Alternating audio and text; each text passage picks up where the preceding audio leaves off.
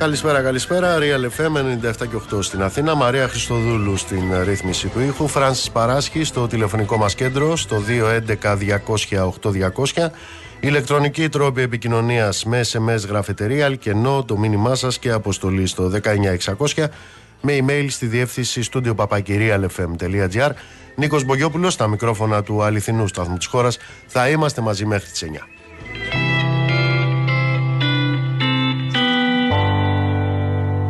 Λοιπόν, ε, χάος προφανώς στη συνεδρίαση της Κεντρικής Επιτροπής του ΣΥΡΙΖΑ, την πρώτη πράξη της διάσπασης, την έχουμε δει ήδη. Θέλω να ακούσουμε όμως ε, μία από τις ε, τοποθετήσεις που έκανε ο κύριος ε, Κασελάκης στην συνεδρίαση αυτή της Κεντρικής Επιτροπής του κόμματός του γιατί θέλω να σας πω μετά τι ακριβώς μου θύμισε αυτή η δήλωση και ο τρόπος με τον οποίο έγινε αυτή η τοποθέτηση γιατί ξέρετε καλά είναι τα TikTok, καλά είναι τα TokTok, καλά είναι τα Facebook τα σκηνοθετημένα δηλαδή. Αλλά το ζωντανό ε, παράγει και εκείνο το είδος των ε, συμβολισμών που καλό θα ήταν ε, να, τις, να τους αποφεύγει κάποιος αν θα ήθελε να αποφύγει τέτοιου είδους συμβολισμούς και τέτοιου είδους εικόνες που αποπνέουν ό,τι αποπνέουν. Για πάμε να τα ακούσουμε. Και η σημερινή μέρα λοιπόν είναι η μέρα της παραδοχής. Η αποχώρηση των υποδιαγραφής τελεχών δεν είναι διάσπαση του ΣΥΡΙΖΑ, αλλά είναι η αρχή της ενότητας. Η ενότητα αρχίζει τώρα. Είναι η τελευταία φορά, όσο θα είμαι πρόεδρος, που τα ισοκομματικά απασχολούν τον ΣΥΡΙΖΑ Προοδευτική Συμμαχία. Η τελευταία φορά. Τέλος, τέλος.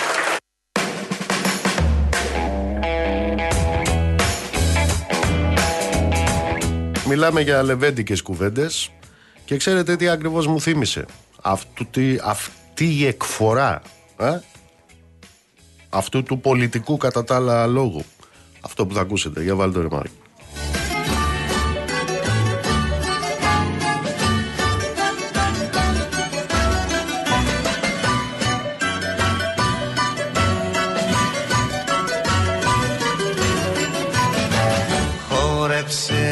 λέδε το παιδό να βγεις απ' το σεβεντά σου να βγεις απ' τα παραπονά παραπονά κι από τα βάσανα σου. Λέβε το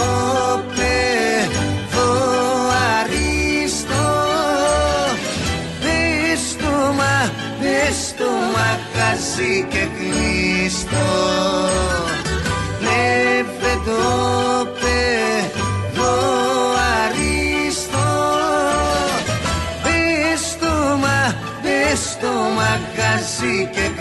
κλείστο Λεβεντόπεδο Αρίστο λοιπόν, μπες στο μαγαζί και κλείστο. Ε, στα σοβαρά τώρα, ε, είπαμε, είχαμε την πρώτη πράξη της διάσπασης και λέω πρώτη πράξη της διάσπασης του ΣΥΡΙΖΑ ε, γιατί μετά την αποχώρηση του κυρίου Τσακαλώτου, της λεγόμενης ομπρέλας, ε, η κυρία Ατσιόγλου, η κυρία Αναγνωστοπούλου, ο κύριος ε, Τζανακόπουλος, ο κύριος Ηλιόπουλος παραμένουν μέχρι να φύγουν καθώς φαίνεται και αυτή από τον ε, ΣΥΡΙΖΑ. Σήμερα έχουμε και την διαγραφή, αποχώρηση και των ε, δύο βουλευτών, του κ. Τσαγαλώτου και της κυρίας ε, Πέρκα.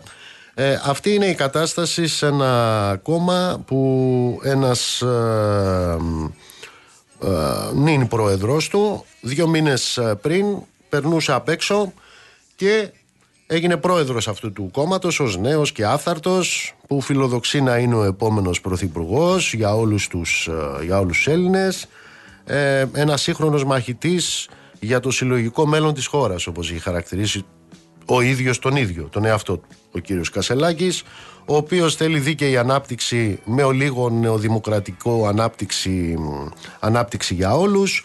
Μιλάμε δηλαδή για ένα κόμμα το οποίο έχει πρόεδρό του έναν ε, βεβαίως αυτοδημιούργητο αριστερό επιχειρηματία και εφοπλιστή ο οποίος πήγε στο ΣΕΒ και τους είπε ότι είμαστε η παράταξη ε, της αποκεντρωμένης ανάπτυξης και έχετε στον ΣΥΡΙΖΑ έναν σύμμαχο στο Σύνδεσμο των Ελλήνων ε, Βιομηχάνων. Υπόθηκαν, ε, υπόθηκαν αυτά ε, που διατηρεί αυτό το κόμμα τον χαρακτηρισμό ριζοσπαστική αριστερά με τον πρόεδρό του να πηγαίνει πάλι εκεί σε αυτό το συνέδριο του ΣΕΒ και να λέει είτε είναι κάποιος υπάλληλος είτε είναι κάποιος εργοδότης ε, τότε πρέπει να υπάρχουν ίσες ευκαιρίες και υποχρεώσεις για όλους βιομήχανοι και εργάτες δηλαδή. Αντιλαμβάνεστε περί ποιου θέματος ομιλούμε. Και βεβαίως όλα αυτά α, μετά από ένα διαρκές reality το οποίο έχει χαρακτηριστικά παρατράγουδου.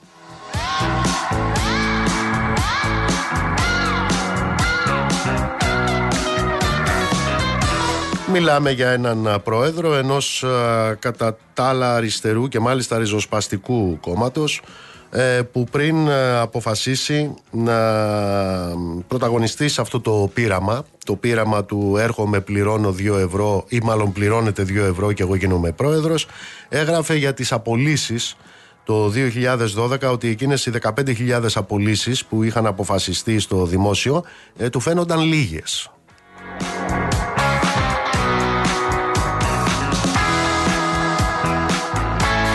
για έναν οπαδό, αριστερό βέβαια οπαδό, ε, της οικονομικής θεωρίας ε, στα πρότυπα του Ρίγκαν, που βεβαίως μετά όπως είπε δεν θυμάται τότε τι έγραφε γιατί δεν θυμάται και ποιος ήταν τότε.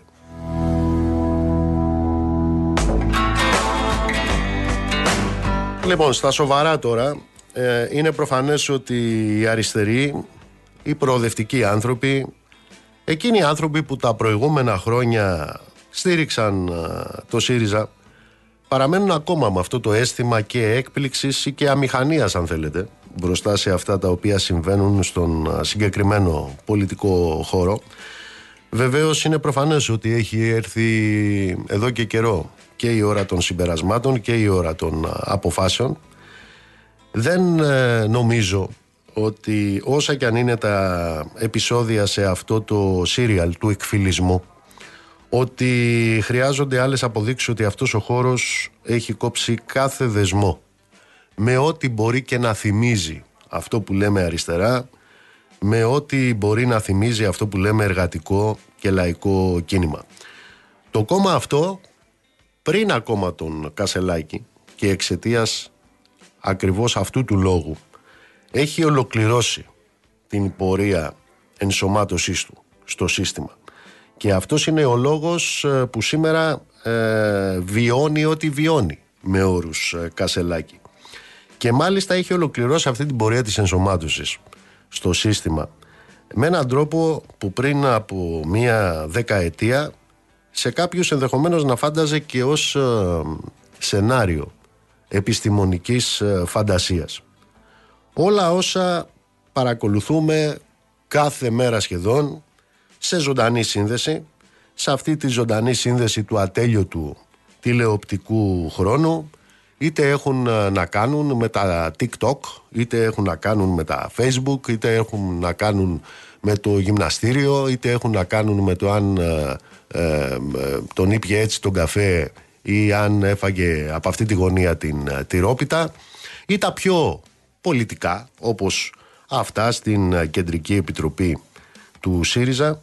Όλο αυτό λοιπόν ε, είναι μία κατάληξη μιας ε, μακράς πορείας που αυτός ο χώρος ακολούθησε διαχρονικά. Αλλά με ακόμα μεγαλύτερη ταχύτητα από τότε που ανέλαβε να ξελασπώσει το σύστημα από τις δυσκολίες του και βεβαίως από την ε, θέση της κυβέρνησης των μνημονίων.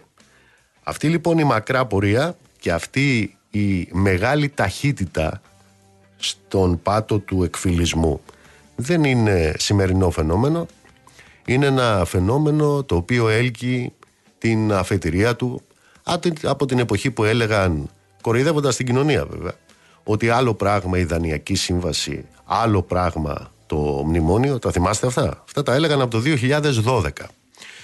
Από την εποχή που έλεγαν ότι θα καταργήσουν τα μνημόνια και μετά περάσαμε στο λιτό βίο, στο πρόγραμμα γέφυρα για να καταλήξουμε σε αυτό το οποίο ήταν εξ αρχής προδιαγεγραμμένο πολιτικά και εξ αντικειμένου, δηλαδή στο τρίτο μνημόνιο.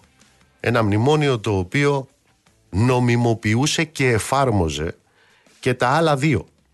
Μιλάμε για εκείνο το κόμμα το οποίο ήρθε στην ε, διακυβέρνηση της ε, χώρας μιλώντας για την αξιοπρέπεια και την ανεξαρτησία της χώρας και αυτό το οποίο έκανε ήταν ε, να υπογράψει την υποθήκευση του πλούτου της χώρας μέχρι το 2114.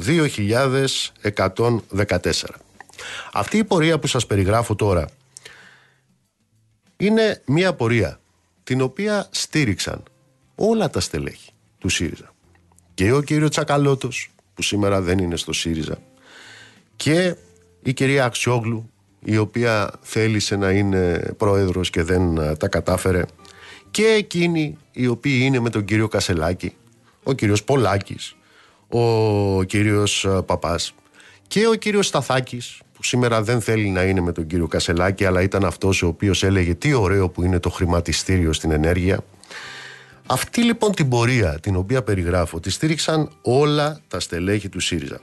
Ακόμα και όσοι ε, προσπαθούν να εμφανιστούν κάτι σαν θεματοφύλακες ενός δήθεν πιο αριστερού χαρακτήρα, χωρίς μάλλον να πείθουν ε, και πάρα πάρα πολλούς.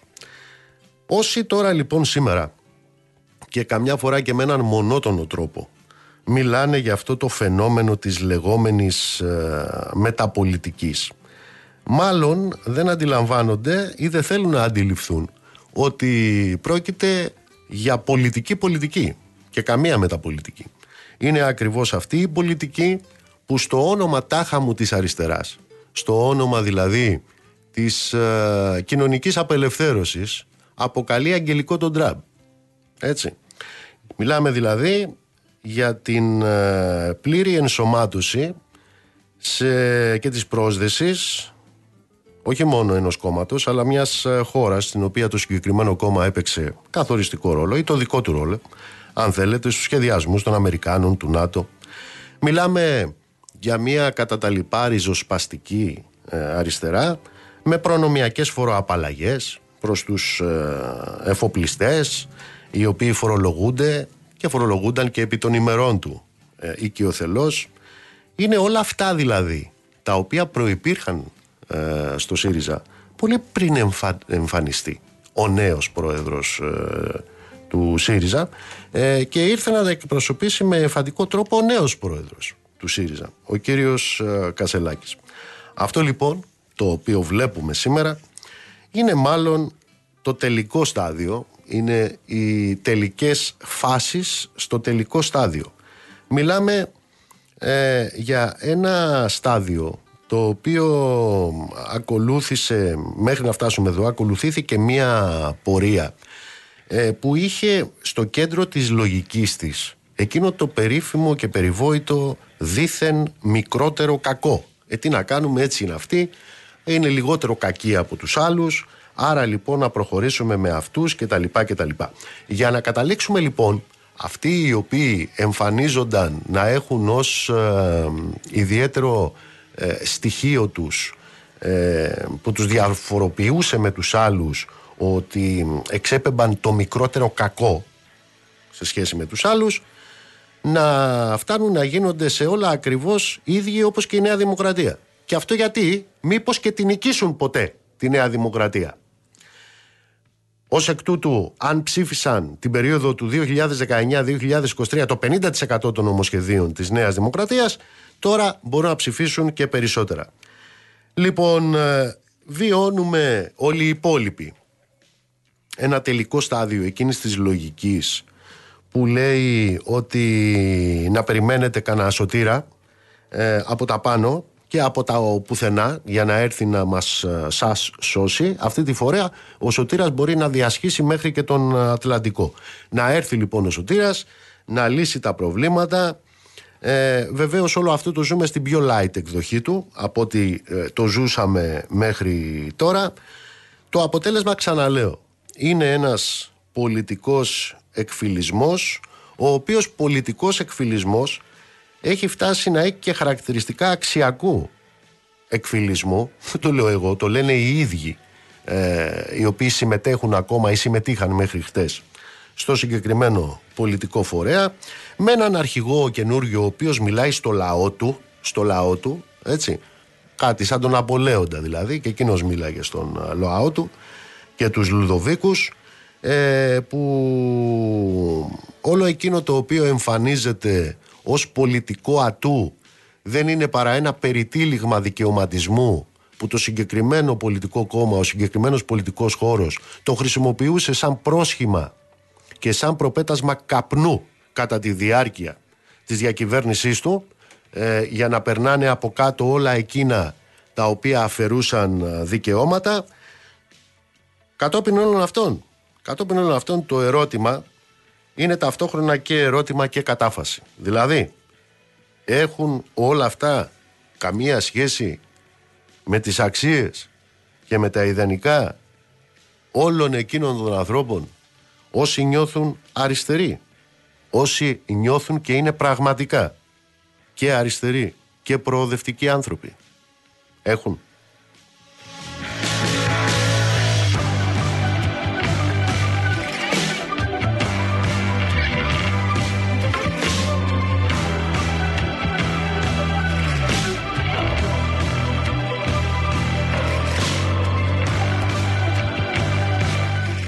Σε ό,τι αφορά αυτό το οποίο γίνεται μπροστά στα μάτια μας και αυτό το οποίο γίνεται μπροστά στα μάτια μας είναι ο ασυγκράτητος, ο ανεξέλεγκτος, ο συστηματικός, ο μεθοδικός, ο κτηνώδης τρόπος με τον οποίο το κράτος του Ισραήλ διαπράττει μια γενοκτονία στην ε, Παλαιστίνη.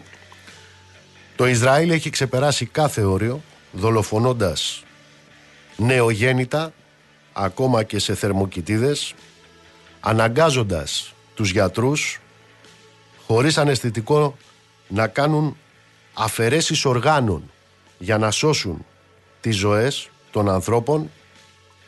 Μιλάμε για μια κατάσταση στη Γάζα που δίπλα στους νεκρούς υπάρχουν οι χαροκαμένοι που είναι αναγκασμένοι να αφήνουν άταφους τους νεκρούς τους γιατί την ίδια ώρα βομβαρδίζονται ακόμα και οι νεκροί στη Γάζα. Βομβαρδίζουν νεογνά, βομβαρδίζουν παιδιά, βομβαρδίζουν μάνες, γέροντες, οικογένειες, πρόσφυγες. Ό,τι βρεθεί στο δρόμο τους σφαγιάζεται. Υπό τα απαθή βλέμματα όλων αυτών των σπουδαίων της σωστής πλευράς της ιστορίας υπό τα απαθή βλέμματα όλων αυτών των ευρωατλαντικών συμμάχων του κυρίου Μητσοτάκη και όλων των υπολείπων οι οποίοι όταν δεν μυρικάζουν απάνθρωπα εκείνο το δικαίωμα στην αυτοάμυνα του εγκληματία ψελίζουν κάτι ανο, ανοησίες περί τάχα μου προστασίας των αμάχων ήδη μιλάμε για πάνω από 11.000 άμαχους νεκρούς, ανάμεσά τους 5.000 παιδιά.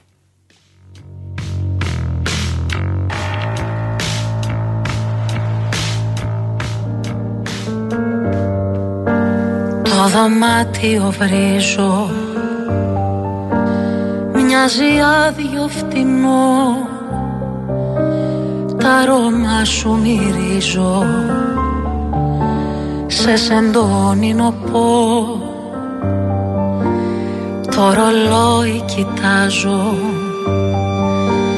Λεπτοδείκτες μετρώ. Κι όλο ρούχα αλλάζω.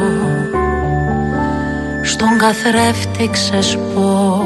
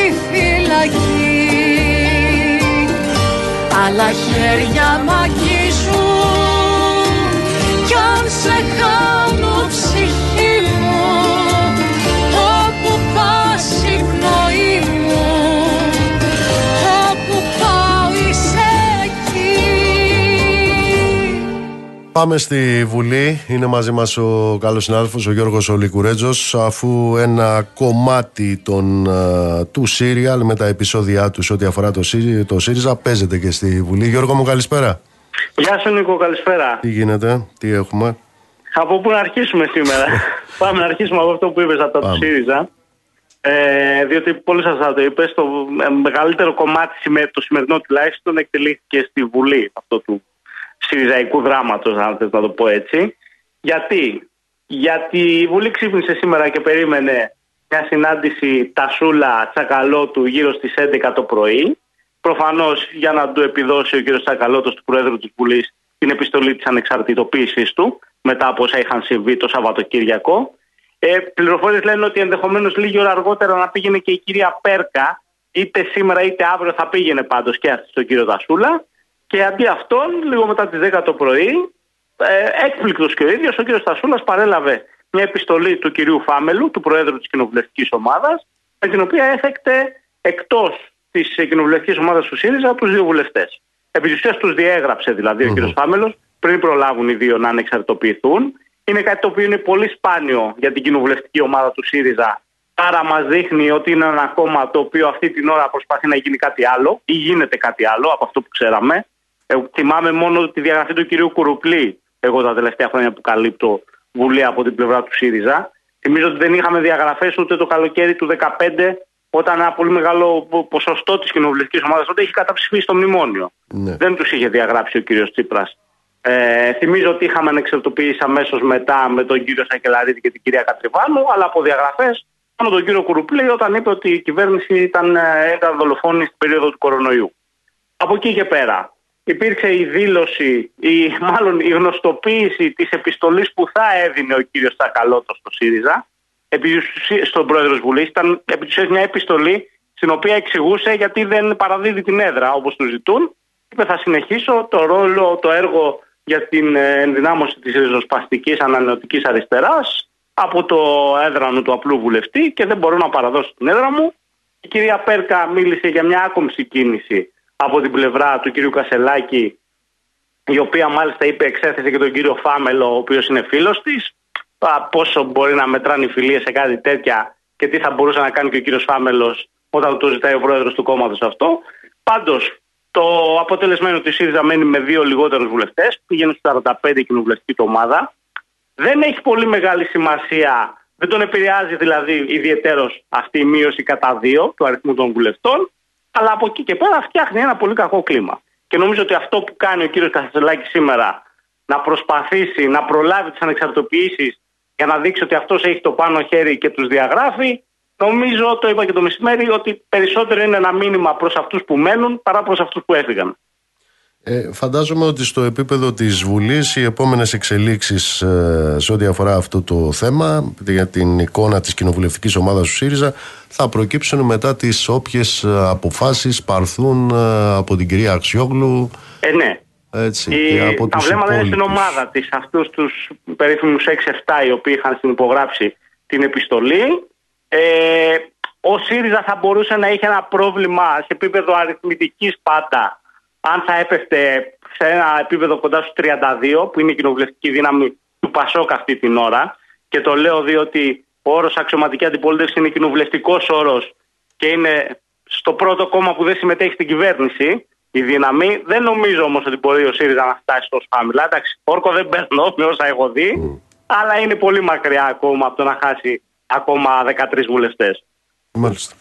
Ε, σε ό,τι αφορά τώρα την, ε, τα τέμπη, έχουμε εξέλιξη Λοιπόν. την Τετάρτη, αλλά είχαμε και σήμερα, για πες μας. Λοιπόν, ε, συνεδρίασε εκτάκτο σήμερα η διάσκεψη των Πρόεδρων της Βουλής. Προγραμμάτισε για μεθαύριο Τετάρτη από τις 10 το πρωί τη συζήτηση της πρότασης του Κομμουνιστικού Κόμματος Ελλάδος για την εξεταστική που έχει ζητήσει γύρω από το σιδηρόδρομο. Εκτείνεται από την περίοδο του 1997 και φτάνει μέχρι το δυστύχημα των τεμπών όπου 57 άνθρωποι, κατά κύριο λόγο νέα παιδιά, έχασαν τη ζωή τους σε αυτό το τρομερό δυστύχημα. Ε, υπήρχε κόντρα μεγάλη σήμερα και καταλαβαίνω ότι από τον ΣΥΡΙΖΑ έχουν βάλει στο στόχαστρο το Κομμουνιστικό Κόμμα Ελλάδος.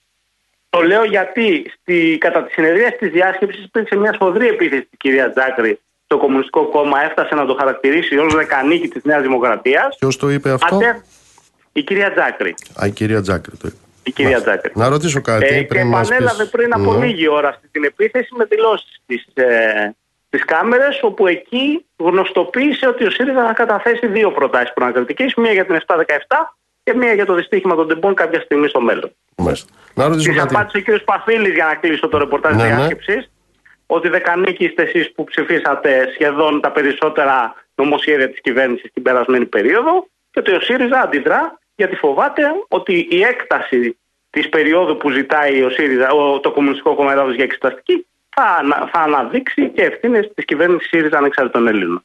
Ε, πριν μπούμε στα ουσιαστικά, ήθελα να ρωτήσω, η κυρία Τζάκρη έχει, μ, μ, μ, έχει καταλάβει τη διάκριση, τη διαφορά ανάμεσα στον Ιώβ και στον Ιαννό, την έχει μάθει; Μ, τώρα με βάζει σε μένα να σου απαντήσω στα δύσκολα. Δεν το ξέρεις αυτό. Αλλά νομίζω ότι Ναι. θα μπορούσε να συμβουλευτεί ένα παιδί δημοτικού να τη το πει. Μ. Ε, επίσης, ε, μ, αν θυμόμαστε όλοι καλά, σε εκείνες τις τεράστιες διαδηλώσεις που έγιναν ε, σε όλη την Ελλάδα, δεν υπήρξε Έλληνας που δεν πήρε μέρος σε αυτές τις διαδηλώσεις ε, για το έγκλημα στα τέμπη, υπήρχε ένα σύνθημα, το οποίο το θυμάμαι πάρα πάρα πολύ καλά, που ήταν γραμμένο παντού και το φώναζαν κάτι εκατομμύρια άνθρωποι. Και το σύνθημα αυτό ήταν ΣΥΡΙΖΑ Πασόκ Νέα Δημοκρατία. Το έγκλημα αυτό έχει ιστορία. Κάνω λάθος; Ότι αυτό Όχι. ήταν το σύνθημα εκείνων των διαδηλώσεων; Αυτό ακούγονταν. Αυτό ήταν. Ε, πες μου τώρα με τη γνώση που έχεις, όταν μιλάμε για ε, εξεταστική επιτροπή, η εξεταστική επιτροπή όπως την έχει μ, προτείνει το ΚΚΕ, έρχεται αντιπαραθετικά με οποιαδήποτε πρόταση για προανακριτική επιτροπή; Εγώ Νίκο θα σου πω ότι όχι απλώς δεν έρχεται αντιπαραθετικά, έρχεται ενισχυτικά και κατά την κοινοβουλευτική τάξη και πρακτική πάντα προηγείται μια εξεταστική προκειμένου να δεις τι ακριβώς έχει γίνει και να πας μετά αν σου προκύψουν στοιχεία στην αναζήτηση ποινικών ευθυνών. Και θα σου εξηγήσω τι ακριβώς εννοώ, γιατί το λέω. Έχουμε όντως, για να δώσω και ένα πόντο σε Πασόκ και ΣΥΡΙΖΑ, ε, να προσθέσω ότι κατέθεσε το Πασόκ σήμερα πρόταση προανακριτικής για τη σύμβαση 717. Υπάρχει δικογραφία στη Βουλή για την 717, αλλά ποιος μπορεί να είναι ο κίνδυνος και ποιο μπορεί να είναι το μεγάλο δώρο στη Νέα Δημοκρατία με αυτές τις ε, κινήσεις που γίνονται από ΣΥΡΙΖΑ και ΠΑΣΟΚ. Ο κανονισμός και το Σύνταγμα της Βουλής λένε ότι ακόμα και αν απορριφθεί μια πρόταση από την πλειοψηφία, και θυμίζω ότι οι προανακριτικές θέλουν 151 για να περάσουν, διότι στρέφονται κατά προσώπων, η υπόθεση κλείνει και δεν μπορεί να ξανανοίξει αν δεν προκύψουν νέα στοιχεία. Ακριβώς. Αυτή την ώρα την πλειοψηφία την έχει η Νέα Δημοκρατία. Αυτή κάνει το κουμάντο. Καλώ ή κακός στην Ολομέλεια. Για, για, Και να από το ό,τι καταλαβαίνω- πούμε, για να το πούμε έτσι πιο, πιο, πιο απλά. Μμμ. Η Εξεταστική Επιτροπή θέλει θετική ψήφο από 120 βουλευτές. Ακριβώς. Σε αντίθεση με την Προανακριτική Επιτροπή, την οποία ζητούν Πασόκ, ΣΥΡΙΖΑ, που θέλει 151 βουλευτές. Εάν κατατεθεί πρόταση για Προανακριτική Επιτροπή, και αν δεν κάνω λάθος είναι ο κανονισμός της Βουλής το άρθρο 155. Εάν κατατεθεί λοιπόν πρόταση για ειδική κοινοβουλευτική επιτροπή, μιλάμε για την Προανακριτική Επιτροπή, Σωστά.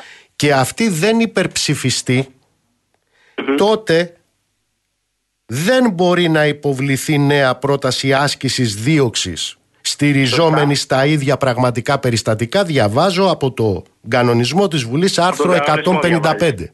Σωστά. Άρα λοιπόν με αυτό που κάνουν το Πασόκ και, η Νέα Δημο- και ο ΣΥΡΙΖΑ δίνουν τη δυνατότητα στη Νέα Δημοκρατία αν δεν θέλει να υπάρξει διερεύνηση να καταψηφίσει την πρότασή τους και με αυτό τον τρόπο τελειώνει το θέμα. Ακριβώς. Έτσι δεν είναι; Δύο σημεία, δύο σημεία θέλω να προσθέσω μόνο. Εξεταστική χωρίς τη Νέα Δημοκρατία βγαίνει, προανακριτική δεν βγαίνει. Ακριβώς. Για να το πούμε απλά. Ακριβώς. Το ένα είναι αυτό.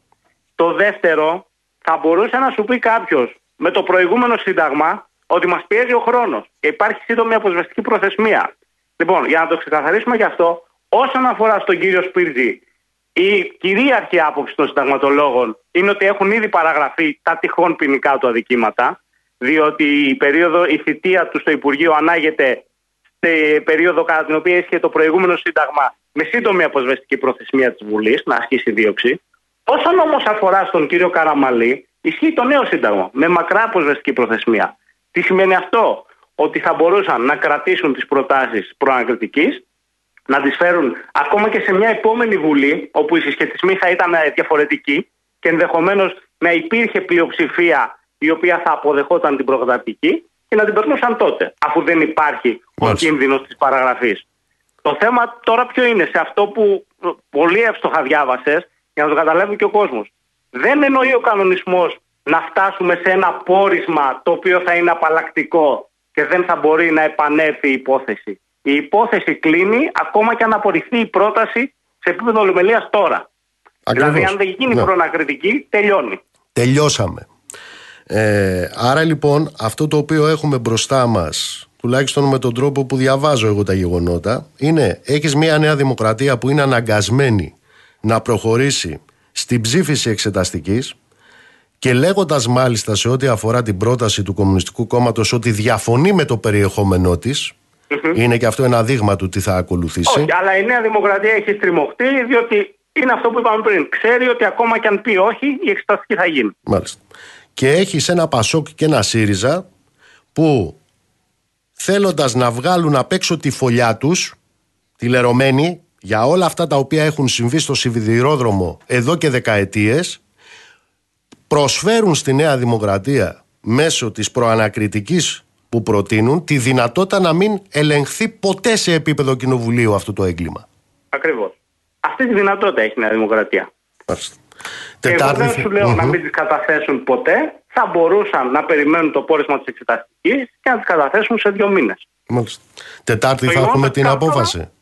Τετάρτη βράδυ θα έχουμε την ε, ψηφοφορία και την απόφαση, η οποία μετά και το ναι της Νέας Δημοκρατίας πλέον, η οποία βλέπει ότι δεν μπορεί να κάνει αλλιώς, είναι δεδομένο ότι θα περάσει.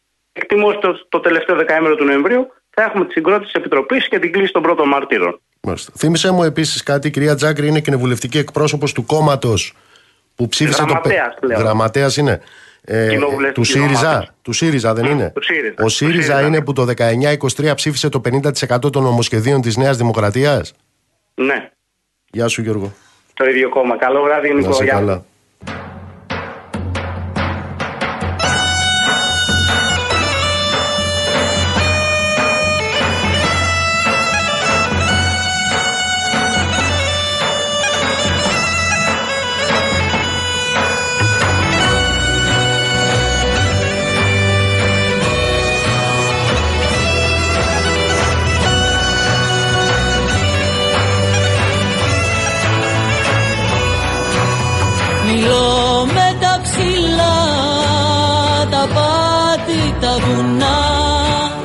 και τους μιλώ για σένα πως έχεις ομορφιά και φρύδια τοξωτά σαν πέτρινα γεφύρια.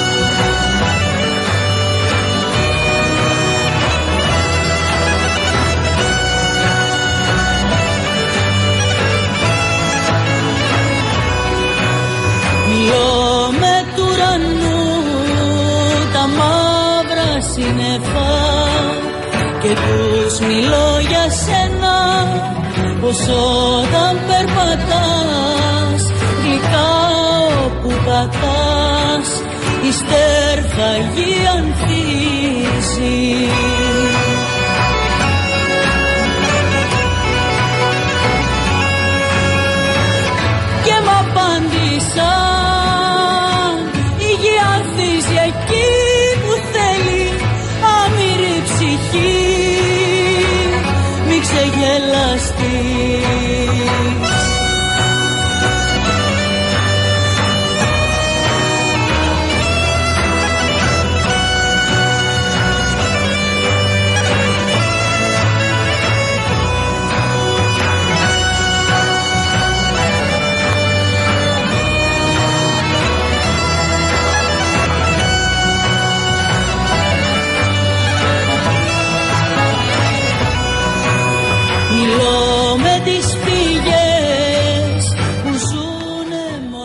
Στο πέραμα το 2021 ο Νίκος Αμπάνης ήταν 18 ετών. Στη Θεσσαλονίκη το 2022 ο Κώστας Φραγκούλης ήταν 16 ετών. Και προχτές στη Βιωτία ο Χρήστος Μιχαλόπουλος ήταν 17 ετών. και μ' απάντησαν Έχουμε έναν ακόμα νεαρό Ρωμά που πέφτει νεκρός από πυροβολισμό σε αστυνομική καταδίωξη, αυτή τη φορά στη Βιωτία. Υπάρχουν πολλά ερωτήματα. Η αστυνομία, ο αστυνομικός και η αστυνομία λένε, ισχυρίζονται, ότι μετά την α, καταδίωξη ο Ρωμά πήγε να πάρει το όπλο του αστυνομικού, ο οποίος είχε βγάλει το όπλο προφανώς για να πάει να το πάρει και εκεί εκπυρσοκρότησε το όπλο. Αυτή είναι η εκδοχή του αστυνομικού και της αστυνομίας. Διεξάγεται έρευνα. Ο αδερφός του νεαρού και αυτόπτης μάρτυρας καθώς επέβαινε μαζί με τον ε, 17χρονο στο αυτοκίνητο λέει ότι όλα αυτά είναι ψέματα. Ο αδερφός του νεκρού 17χρονου Ρωμά, του Χρήστου Μιχαλόπουλου, λέει ότι ο αδερφός του άνοιξε την πόρτα, δεν πρόλαβε να κατέβει και ο αστυνομικός του έριξε δυο κλωτσιές στα πλευρά. Μία στα πόδια, τον άρπαξε από την μπλούζα και τον πυροβόλησε. Αυτή είναι η μαρτυρία του αυτόπτη μάρτυρα και αδερφού του θύματος. Η αστυνομία, επαναλαμβάνω, ισχυρίζεται ότι το όπλο εκπυρσοκρότησε. Διεξάγεται έρευνα.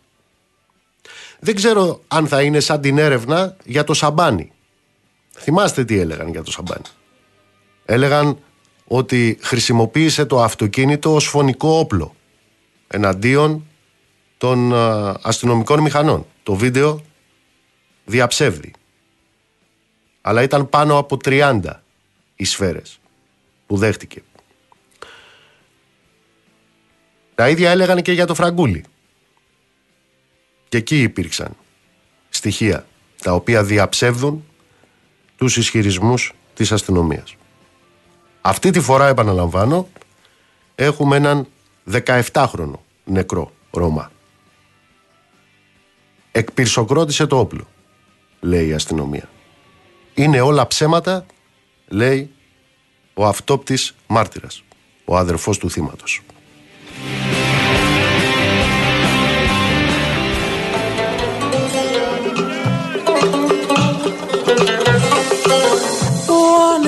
Θα καίει στη γη του Νείλου. Μια αρχαία μυρωδιά θα μας μεθά. Στον τροπικό πως θα σε του καρκίνου. Μέσα σου θα γεννιέται μια θέα καπνό θα υφάνεις το χρησμό σου. Για να μου δώσεις όταν θα ζητώ να μπω ιεροφάντης στο ναό σου. Να σε ερμηνεύσω και να ερμηνευτώ.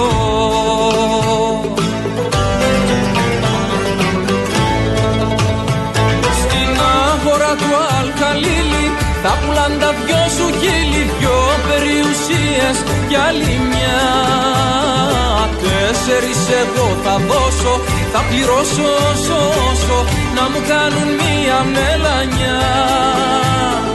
Να μου κάνουν μία μελανιά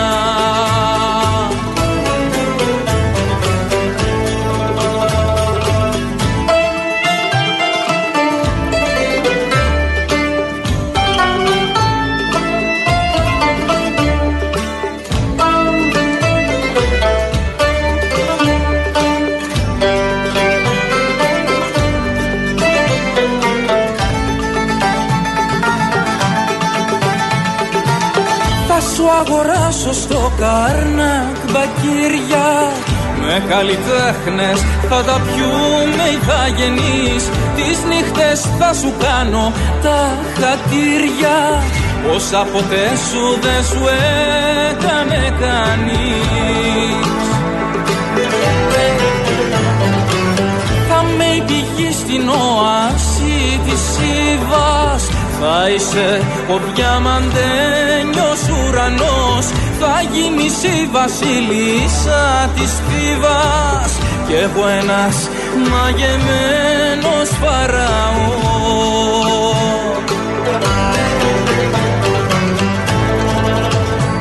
Στην αγορά του Αλχαλίλη θα πουλάν τα δυο σου χείλη Δυο περιουσίες κι άλλη μια Τέσσερις εγώ θα δώσω Θα πληρώσω όσο όσο Να μου κάνουν μία μελανιά. Να μου κάνουν μία μελανιά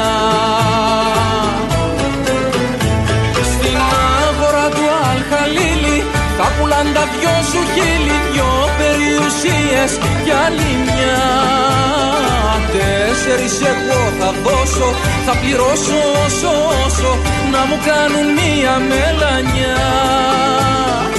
Να μου κάνουν μία μελανιά Καλησπέρα, καλησπέρα σε όσους μπήκατε τώρα στη συχνότητα. Δεύτερη ώρα της εκπομπής Real FM 97 και 8. Στην Αθήνα η Μαρία Χριστοδούλου είναι στη ρύθμιση του ήχου.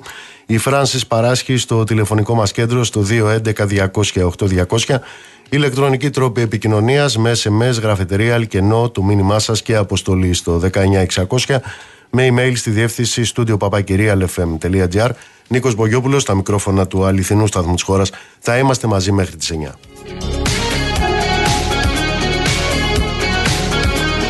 Ξέρετε, γύρω μας υπάρχουν κατακάθια. Πολλά κατακάθια. Σας φέρω για παράδειγμα αυτή την ιστορία, τη φρικιαστική, την αποτρόπαια στο Κερατσίνι. Ένας τύπος ο οποίος ασελγούσε σε ανυπεράσπιστα άτομα, ανάπηρα άτομα, με νοητική στέρηση και είχε φτιάξει και κανάλι στο YouTube λέει. Και μετέδιδε εκεί, μετέδιδε αυτά τα φρικαλέα τα οποία διέπρατε. Και δεν είναι μόνο ότι τα ε, παρουσίαζε εκεί αυτός ο τύπος, αλλά είχε λέει και 22.000 συνδρομητές. Είχε και 22.000 κατακάθια της κοινωνίας τα οποία έμπαιναν μέσα και τα έβλεπαν αυτά. Και μάλιστα πλήρωναν για να βλέπουν. Έκαναν και παραγγελίες. 22.000 καταλαβαίνετε; Γιατί κατακάθια μιλάμε; Και γιατί είναι απολύτως αναγκαίο σε αυτή τη ζωή να μιλάς για τα κατακάθια; Γιατί κυκλοφορούν γύρω σου Ξέρετε, σε αυτή τη χώρα το έχω ξαναπεί. Εκτός από τις εκατοντάδες χιλιάδες, τα εκατομμύρια των Ελλήνων που πριν από 80 χρόνια στάθηκαν απέναντι στην κτηνοδία, στην κτηνοδία του ναζισμού, υπήρχαν και ταγματαλίτες. Ξέρετε πώς ήταν; 21.000. Γιατί τα λέω αυτά; Αυτά τα λέω γιατί έχω ένα μήνυμα εδώ ενός ε, τύπου ο οποίος με αφορμή τα όσα έλεγα προηγουμένως για την εκτέλεση του Χρήστου, του Χρήστου που τον αποκαλούν Ρωμά, είχε όνομα ο Χρήστος. Τον λένε Χρήστο, τον λέγαν Χρήστο το 17χρονο. Μου στέλνει λοιπόν το εξής μήνυμα. Ρε Μπογιόπουλε, δεν τρέπεσαι που αυτά τα άτομα έχουν διαλύσει όλο τον κόσμο. Ποιον υποστηρίζεις, τον γεννημένο εγκληματία; Καταλάβατε τώρα γιατί κατά κάθια μιλάμε σε αυτή τη ζωή. Ο γεννημένος εγκληματίας, για να ξέρετε, ο 17χρονος, ο οποίος πρόλαβε να γεννηθεί και αφού που γεννήθηκε ήταν εγκληματίας μέχρι τα 17 του, ήταν ένα παιδί, ξέρετε, το οποίο πήγαινε νυχτερινό σχολείο. Ο 17χρονος, ο Χρήστος. Ο γεννημένος εγκληματίας κατά αυτό το κατακάθι ήταν ένα παιδί το οποίο έκανε δύο δουλειές. Ηλεκτρολόγος και ψυχτικός ταυτόχρονα για να φέρει το φαΐ στην οικογένεια γιατί ήταν ο προστάτης της οικογένειας. Γιατί λίγα χρόνια πριν είχε χάσει τον πατέρα του. Και αυτός ήταν ο προστάτης της οικογένειας. Αυτός ο οποίος δεν υπάρχει στη ζωή, δεν υπάρχει στη ζωή γιατί σύμφωνα με την αστυνομία εκπυρσοκρότησε το όπλο του αστυνομικού σύμφωνα με τον αυτόφτη μάρτυρα και αδερφό του Χρήστου εκτελέστηκε εμψυχρό.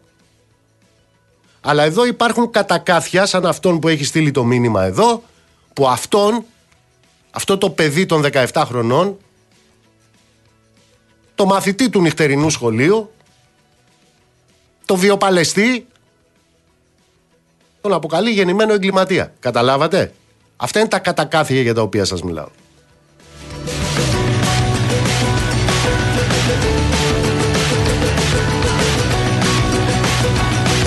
Λοιπόν, πάμε τώρα στη δημοκρατία μας, σε μια άλλη έκφρασή της. Χτες είχαμε ένα μαραθώνιο, τον αυθεντικό μαραθώνιο. Τον αυθεντικό μαραθώνιο τον αφιερωμένο στο Γρηγόρη Λαμπράκη. Γιατί, γιατί ο Γρηγόρης Λαμπράκης είναι στα σύγχρονά μας. Ε, Λαμπράκης είναι αυτός ο οποίος δολοφονήθηκε το 1963, αλλά κατά τον κύριο Πρωθυπουργό μας, τι να θυμάται τώρα 17χρονο παιδί από αυτά, καταλάβατε; Λοιπόν, ε, σε αυτό λοιπόν τον αυθεντικό μαραθώνιο πρέπει να σας πω ότι όσοι κοκακόλα και να ρίξουν, όσοι ε, σε ό,τι ο ΠΑΠ και να ποντάρουν, αυτός ο μαραθώνιος εδώ στην Αθήνα θα είναι πάντα αυτός ο μαραθώνιος. Ο μαραθώνιος Γρηγόρης Λαμπράκης. Αυτός θα είναι. Και αυτό αποκαλύφθηκε άλλη μια φορά χτες με εκείνες τις εκατοντάδες σημαίες αλληλεγγύης προς την ε, Παλαιστίνη που σηκώθηκαν και από αθλητές και και είναι τιμή για την Ελλάδα να έχει τέτοιους αθλητές και από τους θεατές στο Καλιμάρμαρο. Αλληλεγγύη σημαίες της Παλαιστίνης, αλληλεγγύη στον Παλαιστινιακό λαό. Βεβαίως αυτή είναι η τιμητική πλευρά. Και ευτυχώς που υπάρχει αυτός ο λαός. Γιατί αυτός ο λαός, όχι βεβαίως, δεν ξεπλένει τις κοιλίδες των κυβερνώντων, αλλά δείχνει ακριβώς τους δύο διαφορετικούς κόσμους. Την ώρα λοιπόν που είχαμε σε αυτό τον αυθεντικό μαραθώνιο Γρηγόρης Λαμπράκης αυτή την έκφραση αλληλεγγύης του ελληνικού λαού απέναντι στον Παλαιστινιακό λαό, το κράτος δούλευε. Και ξέρετε τι έκανε το κράτος; Το κράτος μετά, τη, μετά την προσαγωγή του 22χρονου Παλαιστίνιου την περασμένη Κυριακή στο Σύνταγμα γιατί σήκωσε την ελληνική μαζί με την Παλαιστινιακή σημαία τώρα τι κάνει; Τώρα προσαγάγει και αυτούς οι οποίοι σηκώνουν γενικώς σημαίες της Παλαιστίνης. Καταρχάς είχε προσαγάγει χτες περί τους 22 νεαρούς Παλαιστίνιους δεν ξέρω με ποια κατηγορία επειδή είναι Παλαιστινοί αλλά φτάσανε στο σημείο να προσαγάγουν στη Γαδά και έναν πασίγνωστο ηθοποιό Αντώνη καλησπέρα δεν μπορώ να μιλήσω στο πληθυντικό μαζί σου Είμαστε φίλοι. Τώρα μας συνδέει το... Μας συνδέουν τόσα και τόσα. Πολλά ναι. πράγματα, ναι. Λοιπόν, ο Αντώνης ο ξένος Μα ήσουν μαζί με την Αγγελική, με την Μαζί κόρη με σου. την κόρη, την κόρη. Έτσι. Και διαπράξατε έγκλημα. Τι διαπράξατε; Την είχα- ναι, την είχα ως σημεοφόρο βέβαια την Αγγελική, έτσι γιατί εγώ Ναι. οδηγούσα. Και τι κάνατε; Το έγκλημα ήταν αυτό. Την περάσαμε με την ε, σημαία της Παλαιστίνης σε έπαρση ε, μπροσ- όχι ε, δίπλα, δηλαδή σε ακτίνα 20 μέτρων από, την, ε, από τα όρια του κράτους του Ισραήλ. Αν θεωρήσουμε ότι μια πρεσβεία είναι ένα ξένο κράτος. Την πρεσβεία του Ισραήλ. Ναι. Ναι, ναι, είμαστε... Με το αυτοχείο. Εποχούμενοι ήσασταν εσείς. εποχούμενοι, Περνάγατε εποχούμενοι. δηλαδή. Ναι, ναι, ναι, περνάγαμε. Μάλιστα. Ναι. Και ποιο ήταν το αποτέλεσμα; Το αποτέλεσμα ήταν ε, ότι είχε πολύ μποτιλιάρισμα βέβαια η κίνηση λόγω του μαραθωνίου. Εμείς διαλέξαμε για να πάμε στην πρόβα μας ε, το- την ε, άλλη π- παράλληλο την ε, Κηφισίας. Οπότε αναγκαστικά περάσαμε από εκείνο το σημείο. Ε, υποχρεωτικά δηλαδή περάσαμε. Και προχωρήσαμε, πήραμε την ε, Πανόρμου, φτάσαμε στην Πανόρμου με τα Βασάνων.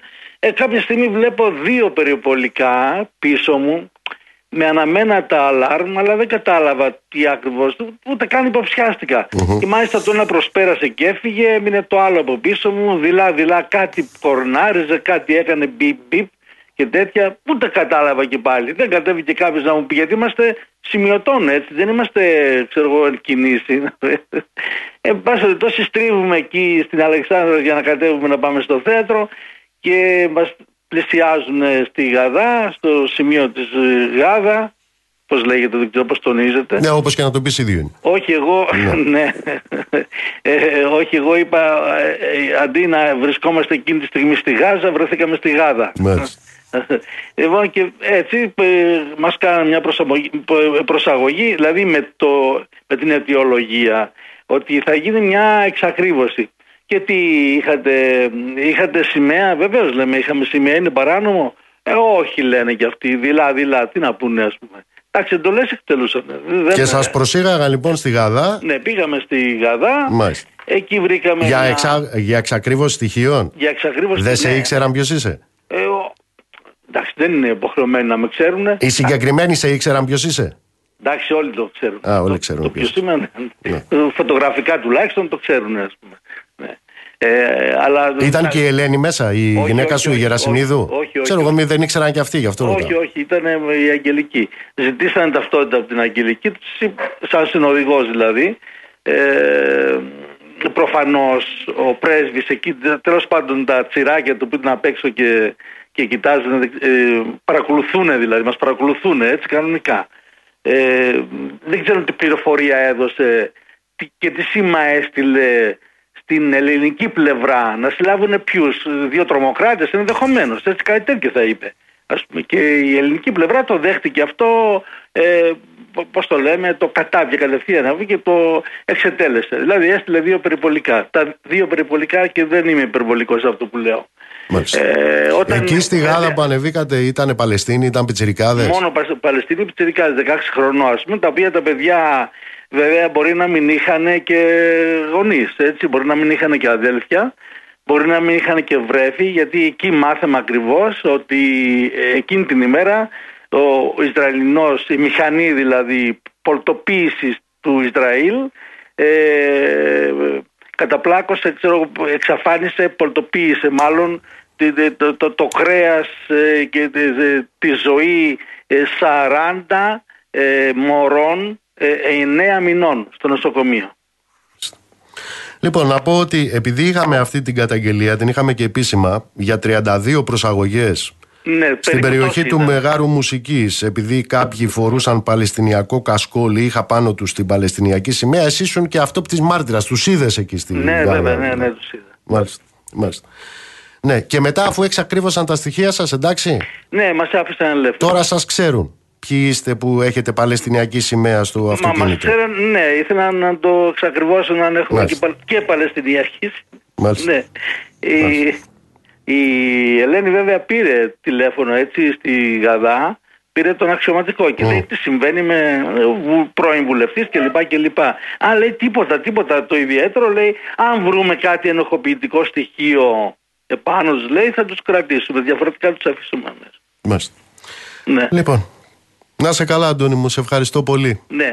Λοιπόν, είναι, δεν ξέρω αν θες να κάνουμε τίποτα σχόλιο. Τι σχόλιο να κάνουμε, Ρε Αντώνη; Δεν, ναι, Χρειάζεται κανένα σχόλιο είναι, να κάνουμε; Ναι, είναι το no comments. Ναι, δεν χρειάζεται να κάνουμε κανένα σχόλιο. Ναι, εντάξει, μας κράτησαν και τα τηλέφωνα. Ναι, αυτό. Να δώσει τα φιλιά μου στην ναι, Ελένη ναι. την Κερασιμή. Θα, θα τα δώσω, θα τα δώσω. Να σε καλά. Και κάνουμε και μια παράσταση που έχει ακριβώς ε, αυτό το χαρακτήρα αυτή η παράσταση, έτσι.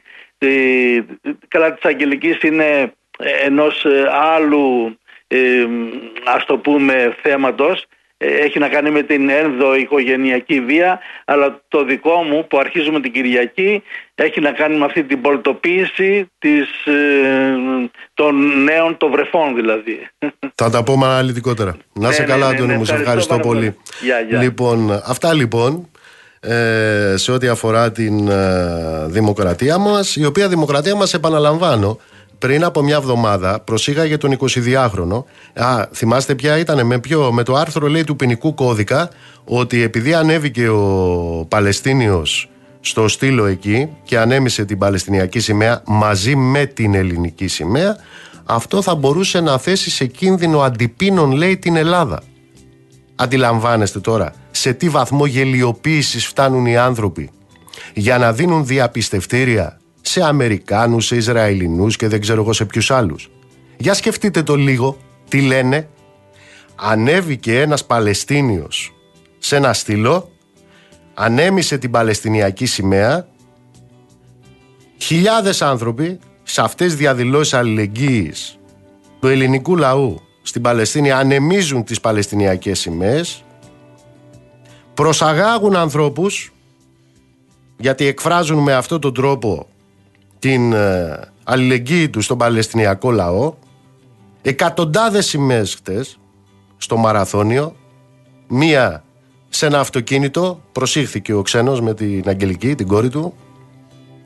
Γιατί; Γιατί με βάση την τοποθέτηση που είχαν κάνει πριν από μια εβδομάδα μπορεί η Ελλάδα λέει έτσι να μπει στον κίνδυνο να γίνει στόχος αντιπίνων. Αντιλαμβάνεστε τι λένε; Από ποιους να γίνει στόχος αντιπίνων; Από το Ισραήλ.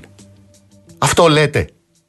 Λέτε ότι η Ελλάδα επειδή ο λαός της είναι αλληλέγγυος προς τον Παλαιστινιακό λαό μπορεί να γίνει στόχος αντιπίνων. Από ποιον; Από το Ισραήλ. Από ποιον να γίνει στόχος αντιπίνων; Κάποιος ο οποίος σηκώνει την Παλαιστινιακή σημαία. Κατηγορείτε. Έχετε φτάσει σε τέτοιο βαθμό γελιότητας ώστε να κατηγορείτε στην πραγματικότητα έναν σύμμαχό σας, δηλαδή το Ισραήλ. Γιατί ποιος άλλος να κάνει αντίπεινα για κάποιον που σηκώνει η Παλαιστινιακή σημαία; Ποιος, η Νεφελίμ, η Ελοχήμ, ποιοι; Κατηγορείτε εμέσως μέσα στην αυτογελιοποίησή σας ότι θα μπορούσε το Ισραήλ να μετατρέψει την Ελλάδα σε χώρο αντιπίνων. Επειδή κάποιοι, πολλοί βέβαια, χιλιάδες, σηκώνουν την Παλαιστινιακή σημαία. Τέτοια πολιτική γελιοποίηση. Τέτοιος τελικά είναι ο σύμμαχός σας. Που φοβάστε; Φοβάστε να γίνει η χώρα μας στόχος αντιπίνων; Από ποιον; Από το Ισραήλ; Από το σύμμαχός σας; Τέτοια γελιοποίηση πια. Στην προσπάθεια να δίνετε κάθε μέρα διαπιστευτήρια.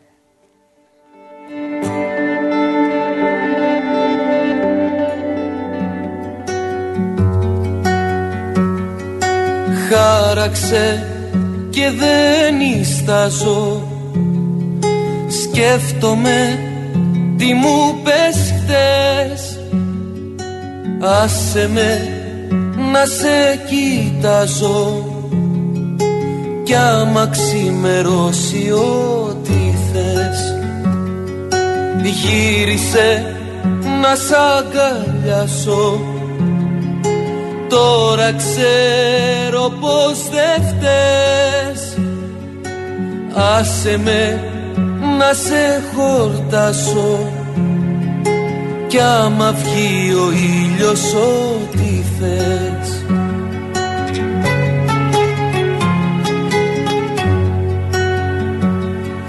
Στο τσιγάρο που κρατώ Στον ένα μου Θεό Να μη δώσει να ξημερωθώ.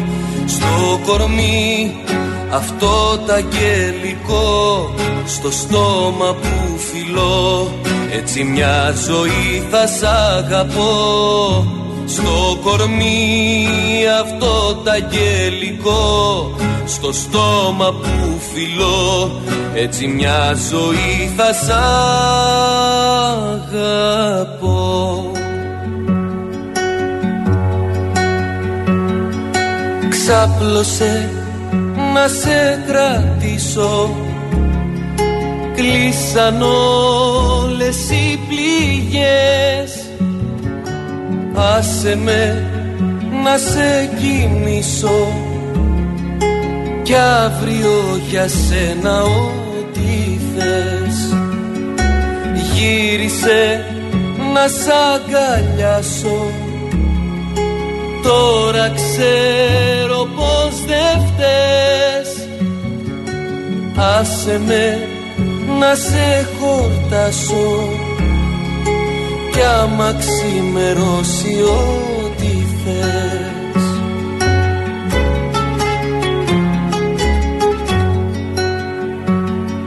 Στο τσιγάρο που κρατώ στον ένα μου Θεό να μη δώσει να ξημερωθώ στο κορμί αυτό τα αγγελικό στο στόμα που φιλώ. Έτσι μια ζωή θα σ' αγαπώ. Στο κορμί αυτό τα αγγελικό στο στόμα που φιλώ. Έτσι μια ζωή θα σ' αγαπώ να στείλω πολλούς ε, χαιρετισμούς στο Δήμο. Αντρέα μου, από το Λονδίνο, κάτι σου έχει ξεφύγει. Σου έχει ξεφύγει ότι εκεί, εκεί στη Γάζα, εκεί στην Παλαιστίνη, υπάρχει κατοχή. Για βάλτε το αυτό στο συλλογισμό σου, θα δεις θα βγει εντελώς ανάποδος ο συλλογισμός που κάνεις. Καλησπέρα στο Βλάση και τα άλλα παιδιά εκεί στο εργοστάσιο. Να είστε καλά παιδιά. Καλησπέρα στον uh, Παναγιώτη. Παναγιώτη μου ευχαριστούμε από καρδιάς.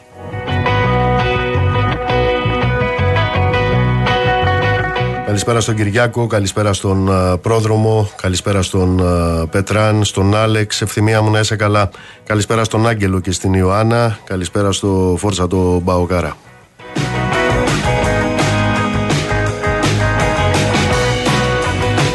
Άκη είναι ακριβώς όπως τα λες, αλλά ακριβώς όμως.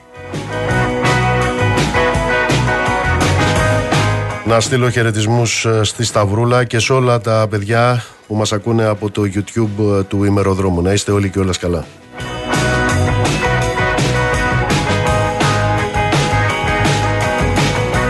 Ιωάννα μου, να μην κάνουν μάθημα. Αυτό λέω εγώ. Να μην κάνουν μάθημα, να το απαιτήσουν.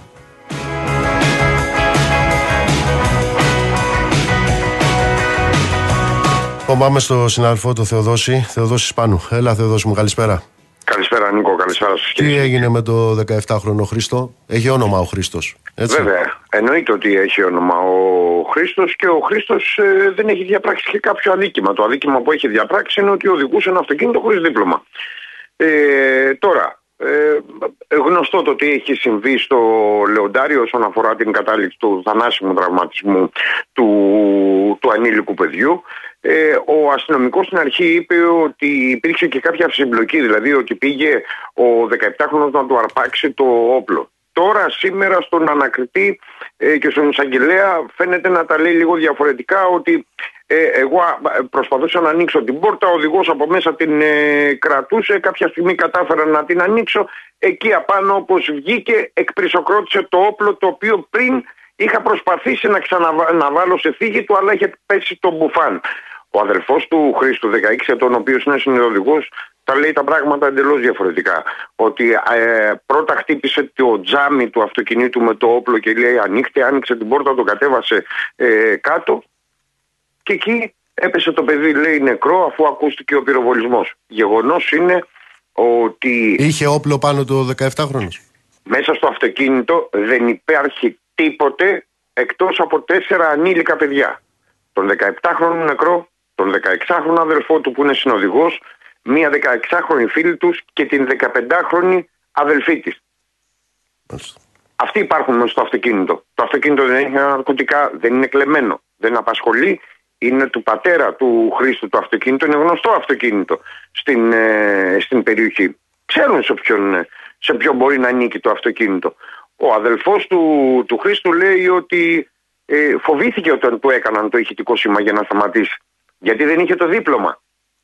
Λοιπόν, έχει ασκηθεί ποινική δίωξη στον, ε, στον αστυνομικό 41 ετών της ε, ΟΠΚΕ για ανθρωποκτονία από ενδεχόμενο δόλος σε δύο ημέρες θα απολογηθεί.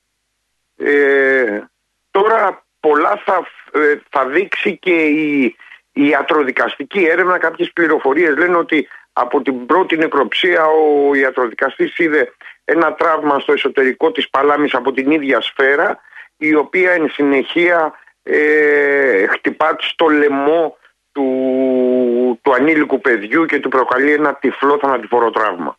Μάλιστα. Να σε ρωτήσω, Θεοδόση, για τις προηγούμενες υποθέσεις, τις πρόσφατες, εντελώς πρόσφατες, μιλάω για τον Νίκο του Σαμπάνη, Ναι, στο ναι, πέραμα ξέρω του 21 για ποιον μιλάω, και ναι, το βέβαια. Φραγκούλη τον Κώστα, το, στη Θεσσαλονίκη το 22, 16 ετών αυτός.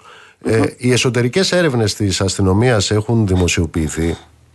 Όχι, δεν έχουν δημοσιοποιηθεί. Η δικαιοσύνη όμως νομίζω ότι ε, έχει αποφανθεί. για το- Έχει αποφανθεί. Υπάρχει δικάσιμος, αλλά εν μέρει νομίζω ότι έχει αποφανθεί το τι έχει γίνει εκεί. Μάλιστα. Ε, με τη Νέα Φιλαδέλφια... Περιμένουμε και, το, και τα δικαστήρια, αλλά είχαν Ναι. αφαιθεί ελεύθεροι. Όχι, με λέω ειδικά κάποιους για αυτές τις περίφημες ΕΔΕ. περιορισμούς. Λέω για αυτές τις εσωτερικές Ποιες; ΕΔΕ τις περίφημες. Τις Ναι, ΕΔΕ, τις ΕΔΕ, Ναι, ΕΔΕ. ναι, ΕΔΕ, ναι. ΕΔΕ. Ένορκη διοικητική Ναι, εξέταση. αυτό, ναι, βέβαια. ναι, ναι. Μάλιστα. Ε, με τη Φιλαδέλφια υπάρχει εξέλιξη; Έχουμε, έχουμε εξέλιξη, είναι σοβαρή και παράλληλα πάρα πολύ σύνθετη. Είναι σύνθετη. Διότι βρίσκεται ε, DNA σε μαχαίρι που υπάρχει το αίμα του Μιχάλη του Κατσουρί ε, ενός 37χρονου ο οποίος είναι φίλος και συνοπαδός. Είναι δηλαδή, ε, ανήκουν στη, είναι και οι δύο εκτζίδες. Και ο Γιάννης και ο 37χρονος. Και ο Γιάννης Κατσουρής και ο 37χρονος. Φαίνεται ότι δέχονται μαζί την επίθεση από τους Κροάτες. Είναι μαζί. Ε, η αστυνομία από το σημείο το ευρύτερο στη Νέα Φιλαδέλφια είχε μαζέψει δύο μαχαίρια. Και τα δύο είχαν αίμα πάνω. Και τα δύο το, από το DNA που, που έγινε η εξέταση διαπιστώθηκε ότι το γενετικό υλικό, το αίμα είναι προκειμένο, ανήκει στο Μιχάλη ε, Κατσουρί. Τώρα στο ένα έχουμε και DNA το οποίο ανήκει στον 37χρονο, ο οποίος 37χρονος ήδη κρατείται στις φυλακές του Ναυπλίου διότι είχε μετακλητικά τα δικαστική απόφαση από το 2017 τα γνωστά επεισόδια στον τελικό κυπέλου Στο Βόλο τότε. ΑΕΚ ΠΑΟΚ στον, Ναι. ε, στο Βόλο. Ακριβώς. Τώρα, ε, αυτό είναι ε, ο, ο ανακριτής που χειρίζεται την κύρια ανάκριση και τρέχει την κύρια ανάκριση για αυτή την πολύ σοβαρή ε, υπόθεση θα συνεκτιμήσει όλα τα, τα στοιχεία που έχει, θα τα μελετήσει και είδομεν. Ε, το τι από θα ό,τι γίνει καταλαβαίνω τώρα και από εκεί. όσο έχω διαβάσει, έχει αναφέρει στην ε, κατάθεσή του ότι κατά τη διάρκεια των επεισοδίων ε, το Είχε μαχαίρι ένα- αυτό το είχε, το έχασε. Είχε ένα μαχαίρι ε, το οποίο το έχασε ναι, κατά τη διάρκεια της συμπλοκής το είχε λέει στην τσέπη του, δεν το είχε Μάλιστα. ε, χρησιμοποιήσει. Ε, τώρα δεν ξέρουμε όμως αν είναι το ίδιο μαχαίρι γιατί Ναι. είπαμε έχουμε δύο μαχαίρια. Το μαχαίρι που βρίσκεται και το DNA του 37χρονου είναι το πιστήριο 56 στον αριθμό της δικογραφίας. Το, έ- στο έτερο μαχαίρι υπάρχει DNA του Μιχάλη Κατσουρί, υπάρχει και ορφανό DNA το οποίο όμως δεν έχει ταυτοποιηθεί. Αυτό το μαχαίρι λέγεται ότι ε, είχε βρεθεί στην κατοχή Κροάτη, Μάλιστα. ο μάλιστα, οποίος όμως είπε ότι εγώ το πήρα από κάτω. μάλιστα. Είναι η υπόθεση, γι' αυτό λέω ότι ε, είναι στην, ε, στα χέρια του, του ανακριτή, ο οποίος θα συνεκτιμήσει όλα τα στοιχεία, δύσκολο το έργο του. Σε ευχαριστώ Θεοδόση. Να είστε καλά. Να είσαι καλά.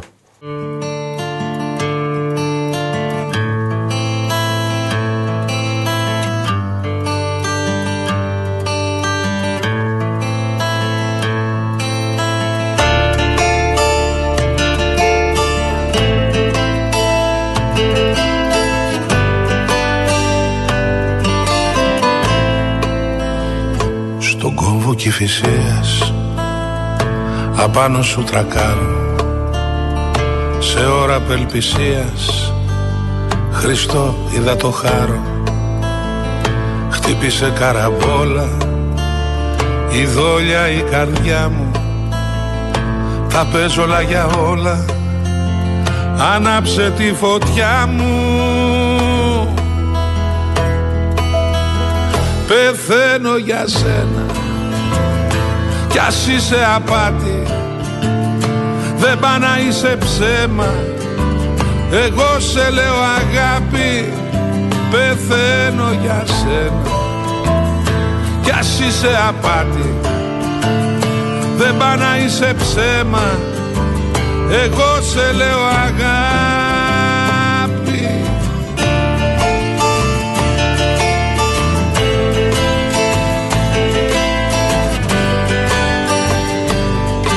Σήμερα στι Αγαρνές, οι φίλοι του, οι σύντροφοί του αποχαιρέτησαν έναν ωραίο άνθρωπο, τον Βασίλη το Παλιανίδη.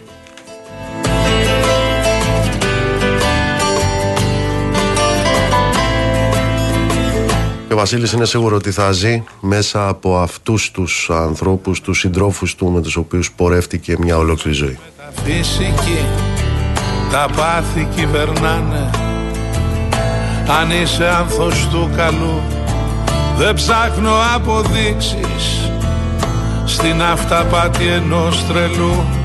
Θα ζω μέχρι να λήξεις. Πεθαίνω για σένα Κι ας είσαι απάτη. Δεν Πριν πάμε στην ολό, ολόσωστη, ο- ολόρθη πλευρά της ιστορίας, τώρα σε λίγο με τη Τζέννη, να σας πω ότι ε, ένας από τους σημεοφόρους σωστής πλευράς της ιστορίας είναι ο Ζελένσκι, έτσι, τον θυμάστε αυτόν; Τον είχαμε φέρει εδώ μαζί με τα ζωφωνάζει στο μούτρά του. Έχουμε λοιπόν τον εξαπορήτων σύμβουλό του ε, μέχρι πρότινος, τον Αρεστόβιτς, ο οποίος τον χαρακτήρισε μεταξύ άλλων δικτάτορα. Σε μια μακροσκελή ανάρτηση που έκανε αυτός, τον κατηγόρησε τον ε, Ζελένσκι πως φέρεται λέει σαν ε, δικτάτορας και πως είναι υπεύθυνος για τα μεγάλα σκάνδαλα διαφθοράς στη χώρα του. Εγώ σε λέω αγάπη Πεθαίνω για σένα Κι ας είσαι απάτη Είναι κουβέντες αυτές για τον κύριο Ζελένσκι. Είσαι ψέμα Εγώ σε λέω αγάπη Τζέννη Κρυθαρά, έλα Τζέννη μου καλησπέρα.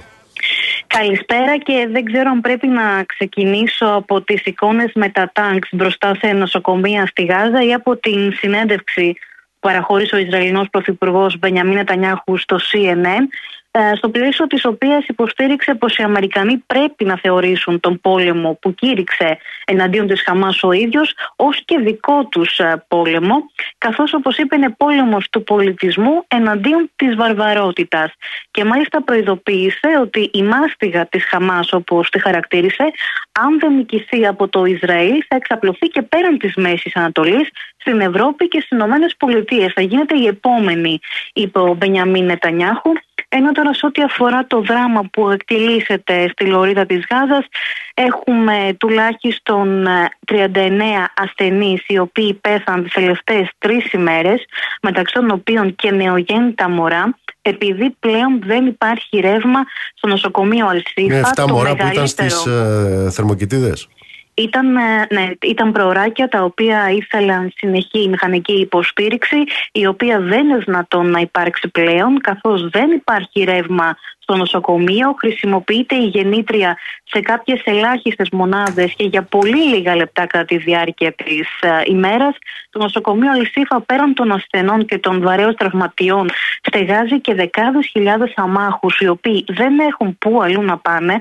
Δεν υπάρχει μέρος να κρυφτούν στη Γάζα όπως έχουν καταστήσει σαφές όλες οι ανθρωπιστικές οργανώσεις.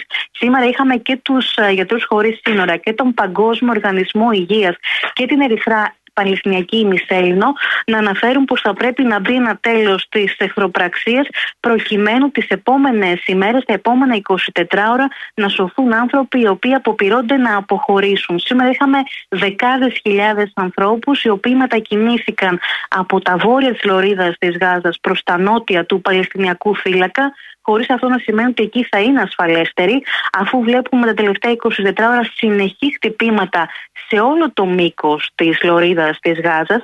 Και μάλιστα επειδή υπήρξε σήμερα και μία ε, αναφορά στα 300 λίτρα καυσίμου τα οποία πρότεινε το Ισραήλ στη Χαμάς και φέρει τη Χαμάς να τα αρνήθηκε, σε ανακοίνωσή της η Χαμάς επισημαίνει ότι με αυτόν τον τρόπο το Ισραήλ ε, υποτιμάει τον πόνο των ανθρώπων που είναι στο νοσοκομείο Αλσίφα καθώς 300 λίτρα καυσίμου δεν φτάνουν για 30 λεπτά λειτουργίας του νοσοκομείου, το οποίο απεξάλλει χιλιάδες ανθρώπους αυτή τη στιγμή. Ε, και βεβαίως, ας μην ξεχνάμε πως υπάρχει και το ζήτημα των ομήρων, για το οποίο δεν κάνει βήμα πίσω το Ισραήλ. Όπως φαίνεται, ε, δεν είναι διατεθειμένο να προχωρήσει σε κατάπαυση του πυρός με αντάλλαγμα την απελευθέρωση ορισμένων εξ αυτών, ε, παρά το γεγονός πως έχει μπει και το Κατάρ και η Αίγυπτος και οι Ηνωμένες Πολιτείες, ακόμη και η Μοσάτ με τη CIA στο πλαίσιο των διαπραγματεύσεων. Να πούμε βεβαίως πριν κλείσουμε πως οι νεκροί έχουν ξεπεράσει ήδη τους 11.100, περίπου το 40% εξ αυτών είναι μικρά παιδιά και έχουμε και την Τεχεράνη σήμερα να στέλνει ένα σαφές μήνυμα προς όλες τις αραβικές χώρες, λέγοντας πως ήρθε η ώρα να σταματήσουν διαπραγματεύσεις και οι συζητήσεις και να περάσουν στα έργα, καθώς δεν υπάρχει αυτή τη στιγμή πεδίο α, κοινό σε σχέση με το Ισραήλ σε ό,τι αφορά τις διαπραγματεύσεις. Τζένι, μου σε ευχαριστώ πολύ. Πριν κλείσουμε να πω, Αλέξανδρε, έχουμε πάρει, έχω πάρει το μήνυμα το οποίο κόβεται στο σημείο που λες για την περιοχή ζωγράφου. Στείλ το ξανά για να το μεταφέρω στον, στον Κωνσταντίνο, τον Λαβίθη και την Στεφανία που ακολουθούν. Εμείς κάπου εδώ ήρθε η ώρα να σας αποχαιρετήσουμε, να είστε όλοι και όλες καλά, ψυχή βαθιά, το ραντεβού μας είναι αύριο στις 7 το απόγευμα.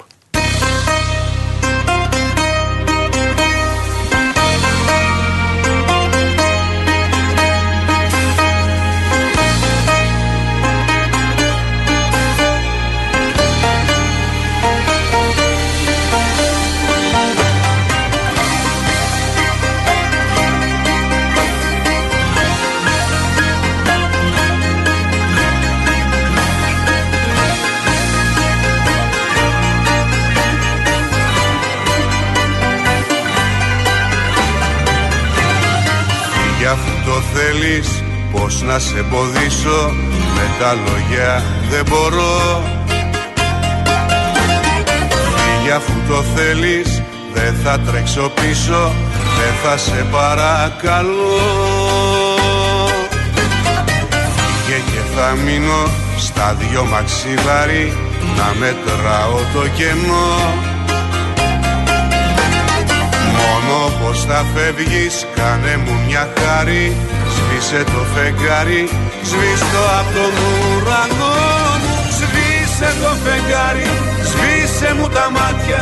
Σβήσε μου τις λέξεις να μη σε φωνάξω πίσω. Σβήσε το φεγγάρι, σπάστο σε κομμάτια Να μην δω που φεύγεις να μη σε ξαναγαπήσω. Σβήσε το φεγγάρι, σβήσε μου τα μάτια Σβήσε μου τις λέξεις να μη σε φωνάξω πίσω. Σβήσε το φεγγάρι, σπάστο σε κομμάτια. Να μην δω που φεύγεις να μη σε ξαναγαπήσω. Σβήσε το φεγγάρι